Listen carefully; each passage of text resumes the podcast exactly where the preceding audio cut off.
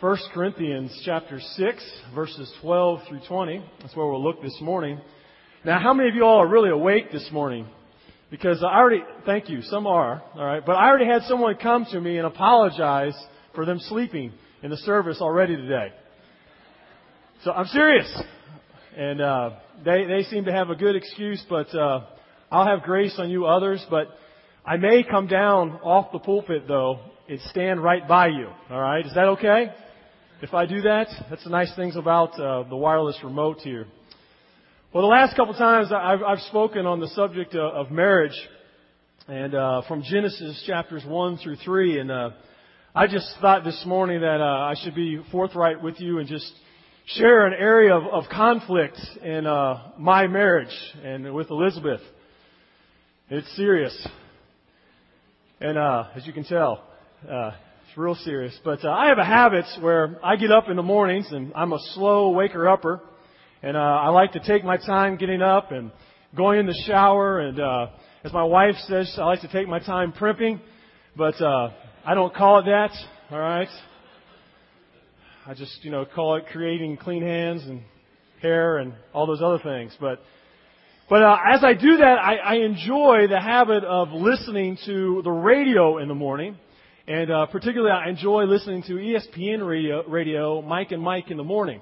I just feel like I can get some deep uh, sports theology and some things that are going on in life, and I need to catch up with those things in the morning.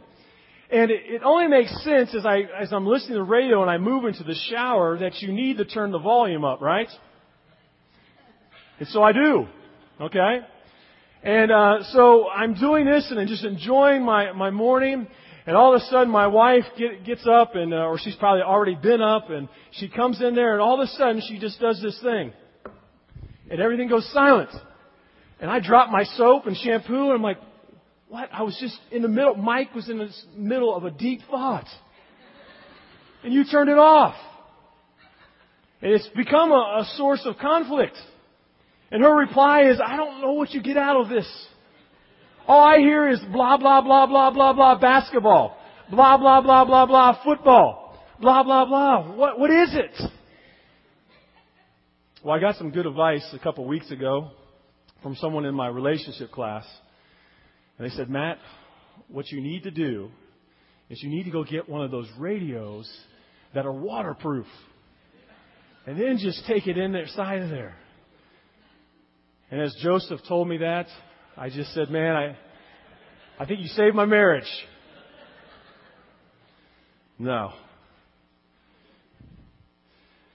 As I come to our, our subject this morning, um, I thought of ESPN Radio because lately on ESPN Radio, one of the stories that has been told has been told about a, a basketball player for Brigham Young University who was suspended uh, from playing on the basketball team for the rest of the year.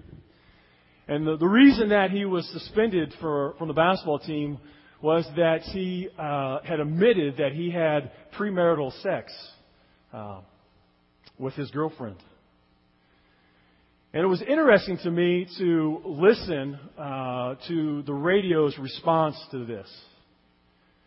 And uh, it was wide ranging and different responses to it. And, uh, you know, some were like, uh, you know, okay, you, I don't understand it. Why? What's the big deal? Others were like, well, I mean, he knew that going to the school, so, you know, that's the rules, but it's not for me. And just a whole different kind of responses. And kind of what I came away from this is, in reality, when it comes to what this would be considered a sexually immoral thing, because anything outside of marriage, the, the word, as we're going to see today, immorality, the word porneia, refers to anything outside uh, sexually, uh, outside the bonds of marriage. But what I saw as I listened to this radio is I saw uh, a, a casualness when it came to the subject of sexual promiscuity. Just a real casualness about it. And this is what you're supposed to do. This is what's natural. Why suspend a guy for it? As I thought about it, that's a Mormon institution. I began to think about the institution of Christ's true church, which we're all a part of. And what statistics tell me as we look at the church, the evangelical church in particular, what statistics tell me and what my own experience tells me is that oftentimes within the church, there is a casualness of how we treat sex. I mean, we're not as bold and we don't say it as, as pride as profound as uh, sometimes how they say it on the radio. We just kind of just don't talk about it, but we often can do our own thing. We keep it hidden. I mean, because it's really, I'm only human. It's a need. And so it's become a casualness in the church. What I'm here to tell you this morning, and what I want to emphasize to you this morning, is I want to come with all grace. But God never meant for the topic of sex and sexuality to be taken with casualness.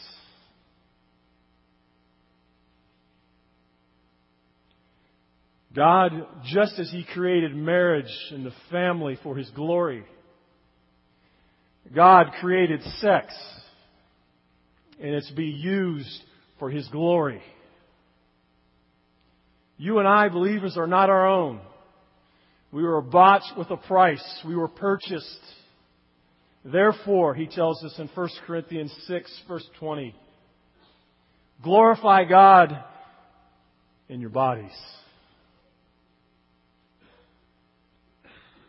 That's what I want to speak about today. How we're to do that. Now, when you want to think about casualness of the attitude towards sex, you just go ahead and you turn to Corinth, or the, the book of Corinthians here. Because the city of Corinth was a place where sex was a casual thing. It was a, it was a, it was a fabric of the culture. Matter of fact, uh, the city of Corinth, um, what Paul does here, Paul is addressing in this letter here to Corinth several different issues. They were a struggling church, being kind of finding themselves pulled back into uh, uh, the ways of the world. And he addresses such things as divisions and pride and worldly wisdom and sexual promiscuity. He even deals, before we come to our passage here, he deals with a incestuous relationship where a, uh, a man had a sexual relationship with his, uh, his stepmother.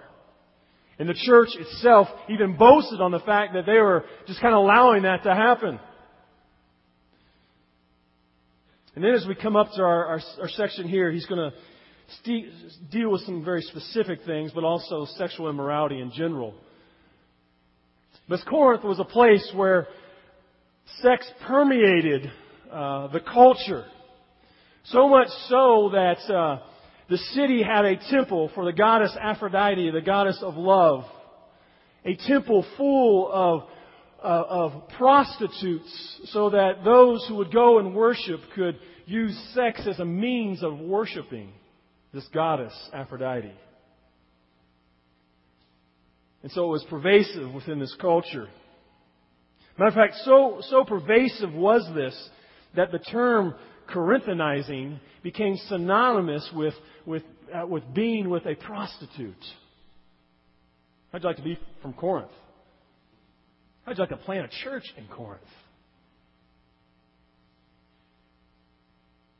Actually, when I say that, I think we got churches in a place that is often like Corinth.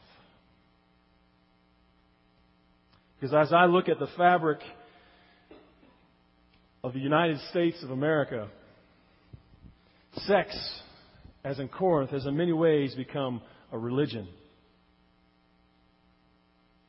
People has, have made it their idol. It's everywhere, isn't it? It's on the commercials. It's on the billboards. It's on your phones. It's on your computers. It's in your workplace as people talk about it. It's become a thing of worship. And as the church of Christ in Corinth was trying to take root, it was hard for them to break with their old ways. And they were being sucked back into it. And so Paul, out of all love and out of all grace, he comes and he writes some fairly difficult words to write. He starts with these words, and let me back up for you in 1 Corinthians 6, verse 9.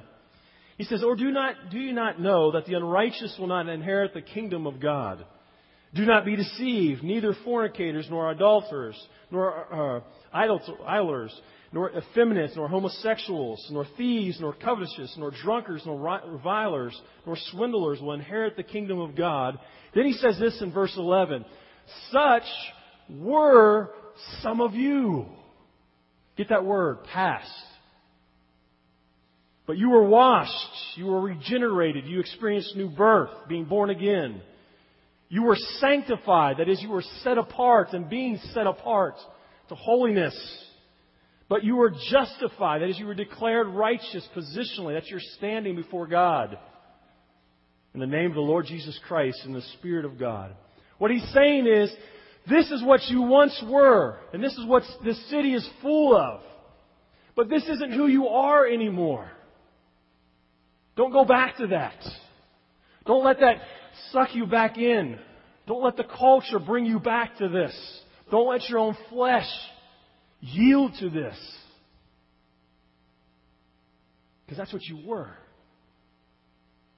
But God, in all His glory, He saved you from that to make you His own.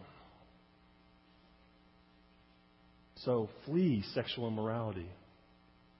This morning, what I want to give you is I want to give you three, just three compelling reasons rooted in the triunity of God why you should flee sexual immorality. And maybe this morning the issue is not with you. Maybe God has given you victory in this area. But the reality is there are people who do not have victory in this area and they're sitting here with you. They're in your workplace.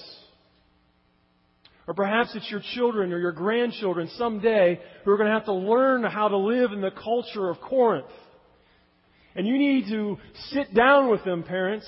You need to open the Bible with them and you need to share with them, here is why we don't want to be involved in these things. Sex is good, but only within the glory of God. The first reason I want to share with you this morning is that the believer's body is for God the Father.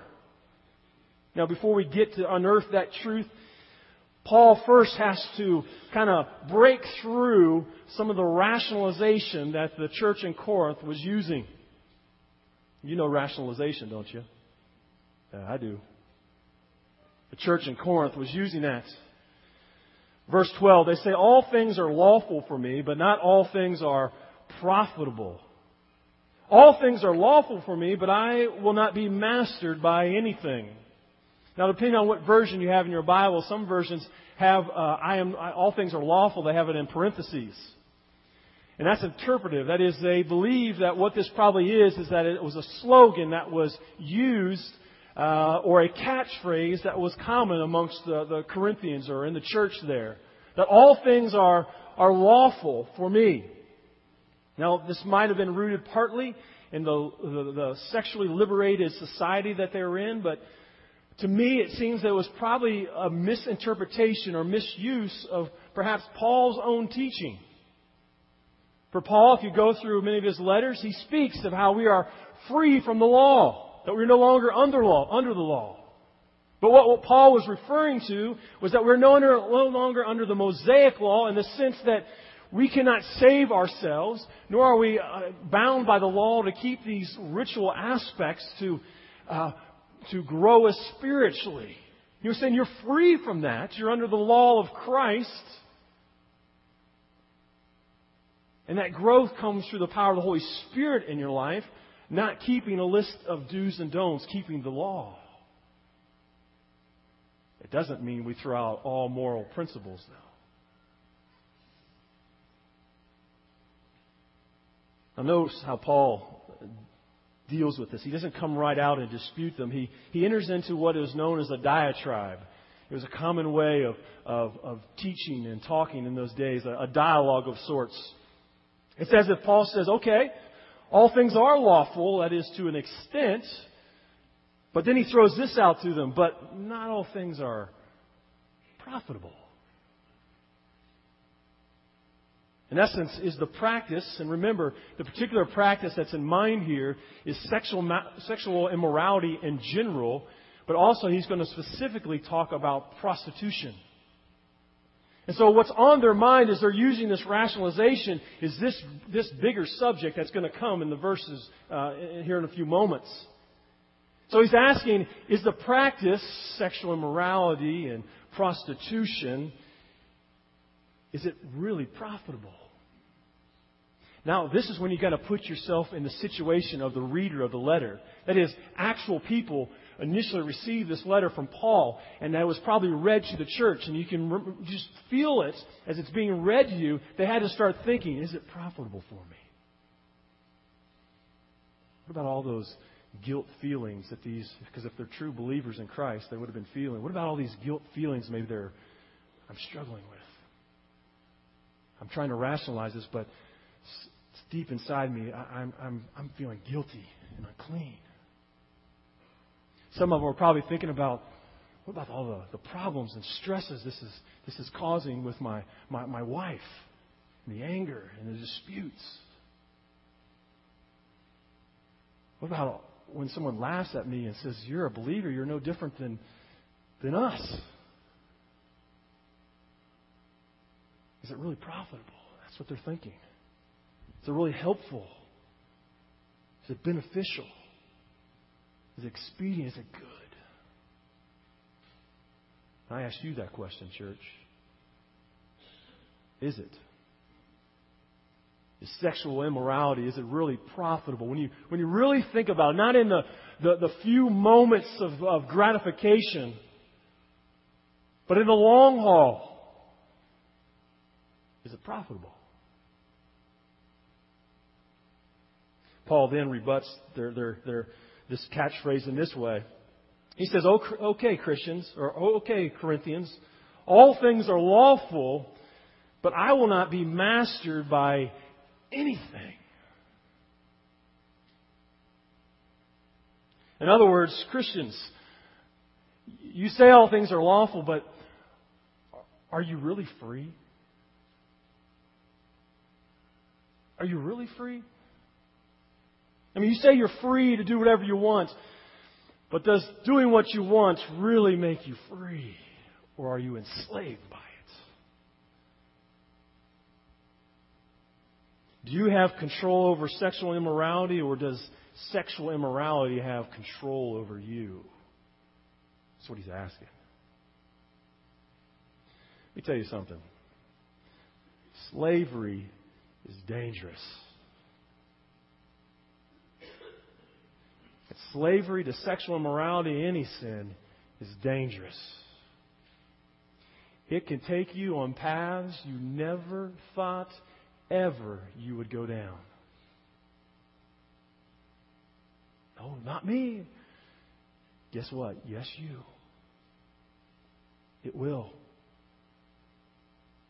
All right, there is nothing more enslaving than sexual sin. It's one of those things, the more that you indulge, the more that you want because it can't satisfy you. People say again, oh, Matt, that, that won't happen to me. Come on. I ask, come on, man. Do you think you are beyond the possibility of making your life a shipwreck? Do you think, where, I mean, the question is, where do you think backsliders and where, where do you think they come from? They come from people who hear Paul's words later, take heed lest you fall, but then the face of it, they say, not me. And their pride leads them to a fall. My point is this sin will enslave you, it will sear your conscience, and it will destroy your life. And nothing quite does it like sexual immorality. You know why, as Grant preached last week, you know why Christ was so adamant, where he used the language of just to tear one of your eyes out if it causes you to stumble? It's because he knew how devastating and destructive sin is.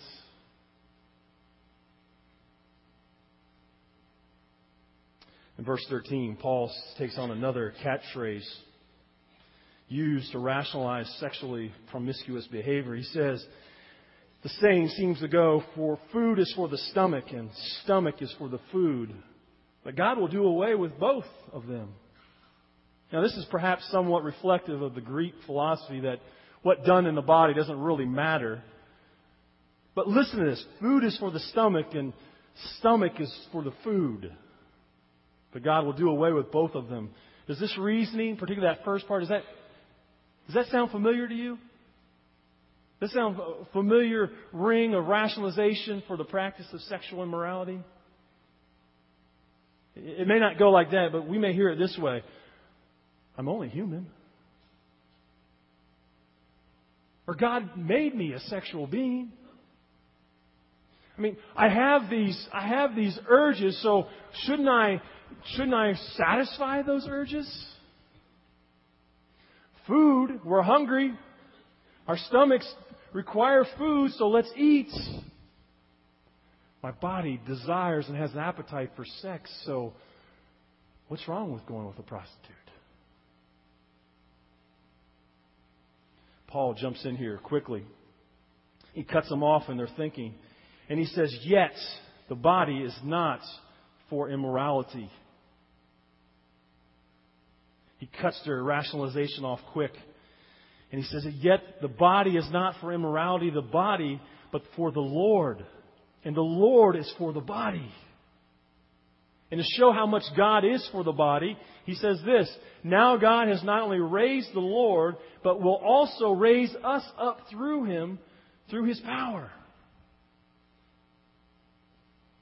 In essence, what he's saying is, what you do in your body does truly matter. God has a purpose for it here and now, and so much does He have a purpose for it here and now that in the future, He's going to resurrect it. He's going to glorify it. As a matter of fact, we're told that it's going to be in the likeness or the appearance of Christ somehow. So your body does matter. It has significance to God. And guess whose body it is? It's His. Not yours. Such were some of you. But the body is the Lord's, and the Lord is for the body. The Lord is for sex. It's a good thing. He created it.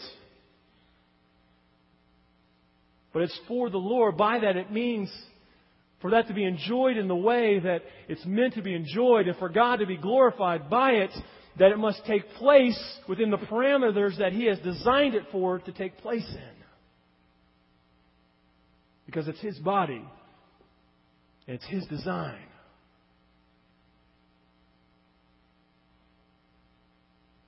Your body is for the Lord. In verse 15, though, he quickly gives a second reason.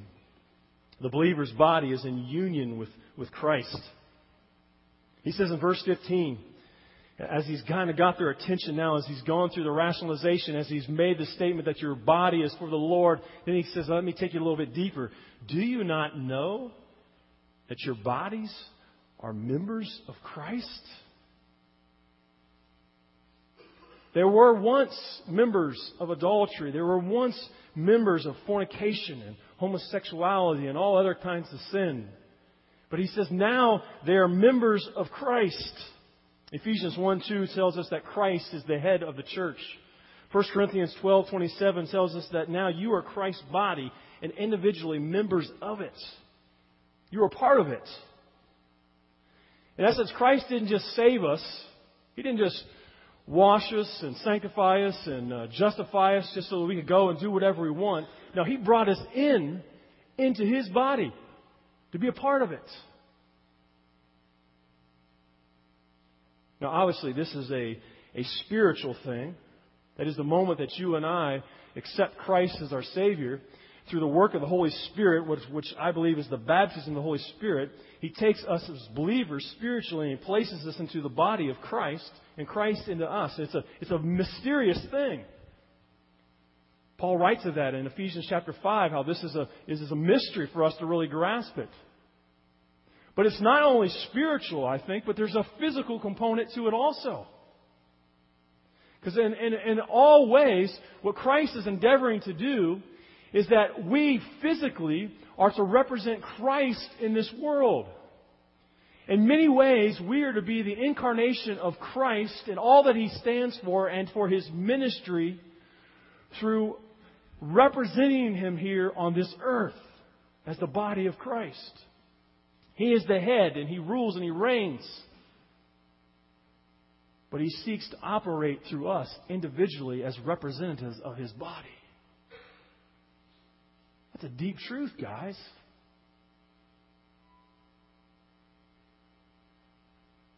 Can you imagine the Corinthians as they began to process this? And then Paul says this Shall I then take away the members of Christ and make them members of a prostitute? Shall I do that? May it never be. May it never be. May I ever, never do such. It is so incomprehensible to think that one could ever use what is part of Christ's own body. Paul says, may it never be. See, sex is not casual for us as believers. It's rooted in deep theology and deep truth. Look what Paul says further. It only gets deeper. Or do you not know that the one who joins himself to a prostitute is one body with her? For he says, the two shall become one flesh.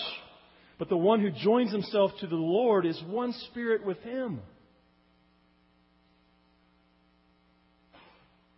Now, it's not saying if you go and you, you have relationships with a prostitute that you're, you're married to them. But he's hitting at how, how devastating this is. When one joins themselves with a prostitute, they are fulfilling what God has designed only to be fulfilled inside of marriage alone. And sex is not, it's not casual. God, God did not create it, and there's so much deep mystery involved in, in sexual union to, to use it carelessly and to carelessly give it away to someone else. You, you want to know why, why adultery is so devastating? Why it's so devastating? Because when you go and you join yourself in, in union with someone else, there is a, another union that has been sanctioned by God, which He designed, that He created to have. That's, that's, that's fostered in this where a man leaves a woman and he joins himself to her. He leaves his mother and father and he joins himself to this woman and they, they, they have this commitment that they make. And then after that commitment, it, it creates an environment where oneness can begin to happen. It's not just oneness just mentally or emotionally, but physically and spiritually, all those things joined. And then in that context is where, where uh, they can begin to be naked and not ashamed. So when you take that, that deep truth and that, that, that mysterious union between the husband and the wife, and then you take it over and you share it with someone else, you are tearing apart not just a, a physical thing, but mental and emotional and spiritual things are being torn apart and severed. That's why it's so awful.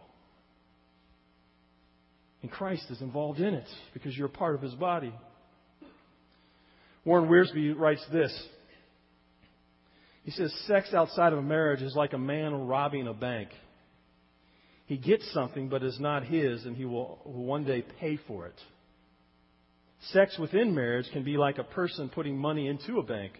There is safety, security, and he will collect dividends. Sex within marriage can build a relationship that brings joys in the future but sex apart from marriage has a way of weakening future relationships, as every Christian marriage counselor will tell you. This is for those who have not yet committed themselves to marriage. Don't rob yourself. Don't rob yourself now of something that God has for you in the future. I've, I've even pondered upon this. As I've thought about this, I, I wish I had never even kissed another girl. You think about it? You really think about it. I wish I hadn't. Because God has given me something so much more special and deeper that I wish I just saved everything. Everything. For her. It's worth it, guys. You need to tell your children that, parents. They need to know that. Let them learn from your mistakes. Because you know I'm right. Tell them. He goes on, but the one who joins himself to the Lord is one spirit with him. So not only is there this straining of, of the marital relationship, but there's at the heart of this, there's the straining of, of, of the relationship with your Lord. Because as members of Christ, when you allow these other things, as they allow prostitution, as we allow other sexual immorality things, all that does is cause friction in your relationship with the Lord. And that's not what He wants for us. I mean, can you imagine? I mean, just also how it even taints the witness. Could you imagine that in Corinth, that these people are supposed to be members of Christ and then they make their way to prostitutes? How it tainted that witness? And how it brought Christ into that? Now, Christ wasn't tainted by that himself. I like how John MacArthur puts it.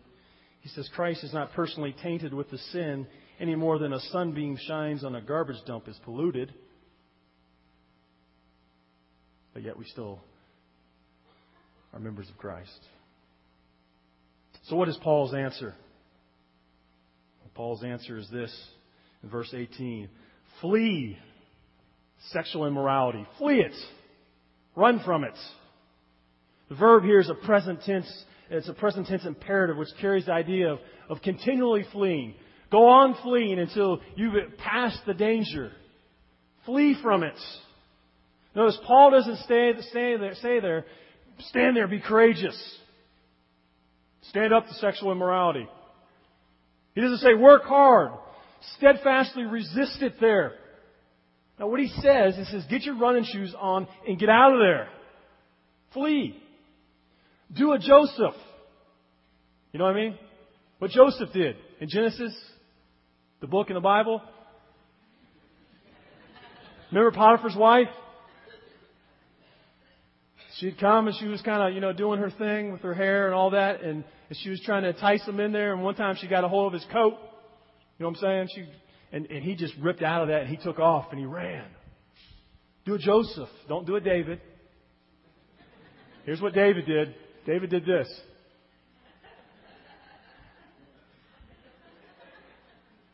Yeah, that's what David did. And don't do a Samson. Samson did this. Avoid it. Flee. Run from it. Get away from it. If that means you gotta take your computer and you gotta throw it out in the garbage, do it. If that means you gotta cancel your subscription to cable or dish or whatever else they've created, do it. If that means you have to take your smartphone and get rid of it and stomp on it, stomp on it, guys. It's not worth it. It will enslave you, it will destroy you, and it ruins your potential to magnify the glory of God. Look what he says here. Every other sin that a man commits is outside of the body, but the immoral man sins against his own body. Now, this is a highly debated passage, and I don't know who's right. I've read so many different interpretations of this, but I'm going to give you what I think. When you look at it, you first say, well, how can sexual immorality be against the body? And I mean, doesn't drunkenness hurt your body? Doesn't drugs and gluttony and all those other things? Yes, they do. But I think the answer lies perhaps in the context of the whole passage. And perhaps also the Greek word. The, the Greek word here for body is soma, and it's different from the word for just flesh, which is sarx. It's different than that. Soma refers to the whole personality and, and being. Sexy is more than a physical act. And I quote, intercourse involves the whole person, not just the body. It is the most intimate sharing that human beings experience. A spiritual union takes place. Sexual relations affect the inner unseen conditions of the individuals. And so individuals are, are involved very deeply. So when you take part in sexual immorality, you're outside of God's plan. You're outside of His safety, and you expose that inner person and those inner deep emotions and feelings. You, you, you bring someone else into that, and you even bring the spiritual part of it, uh, someone else into that, into your life. And that can injure you in profound and deep ways. Because it was something that was never meant to be shared with someone else but God and whom He ordained for you to marry.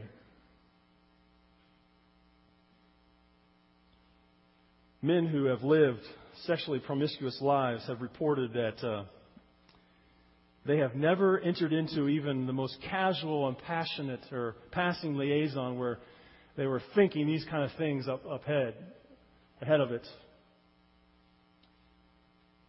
But when they met the girl afterward, there was a change.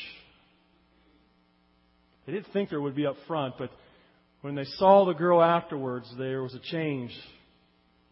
I quote, there is a deep sense of having shared a mystery together. They cannot help but feel there has been an intimacy that can never be forgotten, that has stamped them to some degree.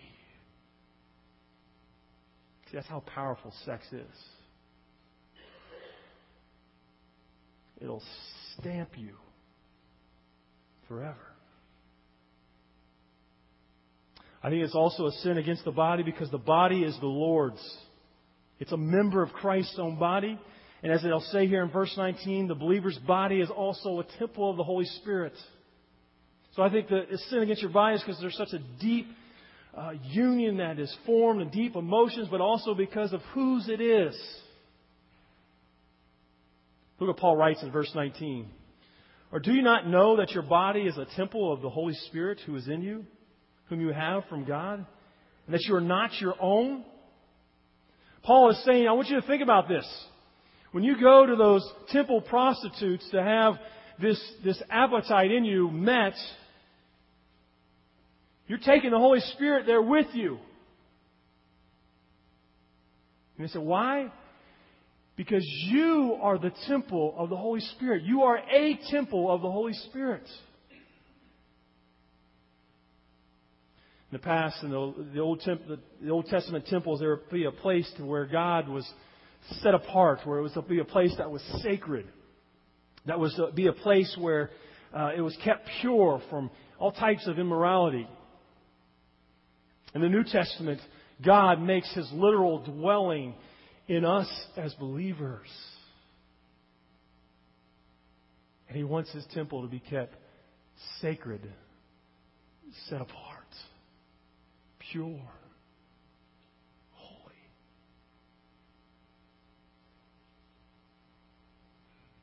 Don't take it to some prostitute. Don't involve yourself in sexual immorality.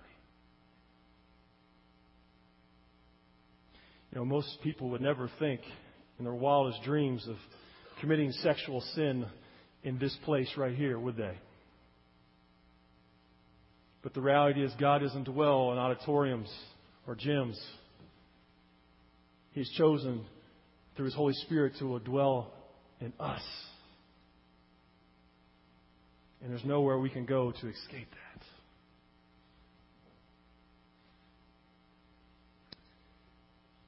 We so often think it's my body to do whatever I want to do with it. Not so. You are not your own. You're not your own. For you've been bought with a price. Therefore, glorify God in your body. I want, to, I, want you, I want you to end with some grace here, folks. On the cross of Jesus Christ, and there's a cross in there.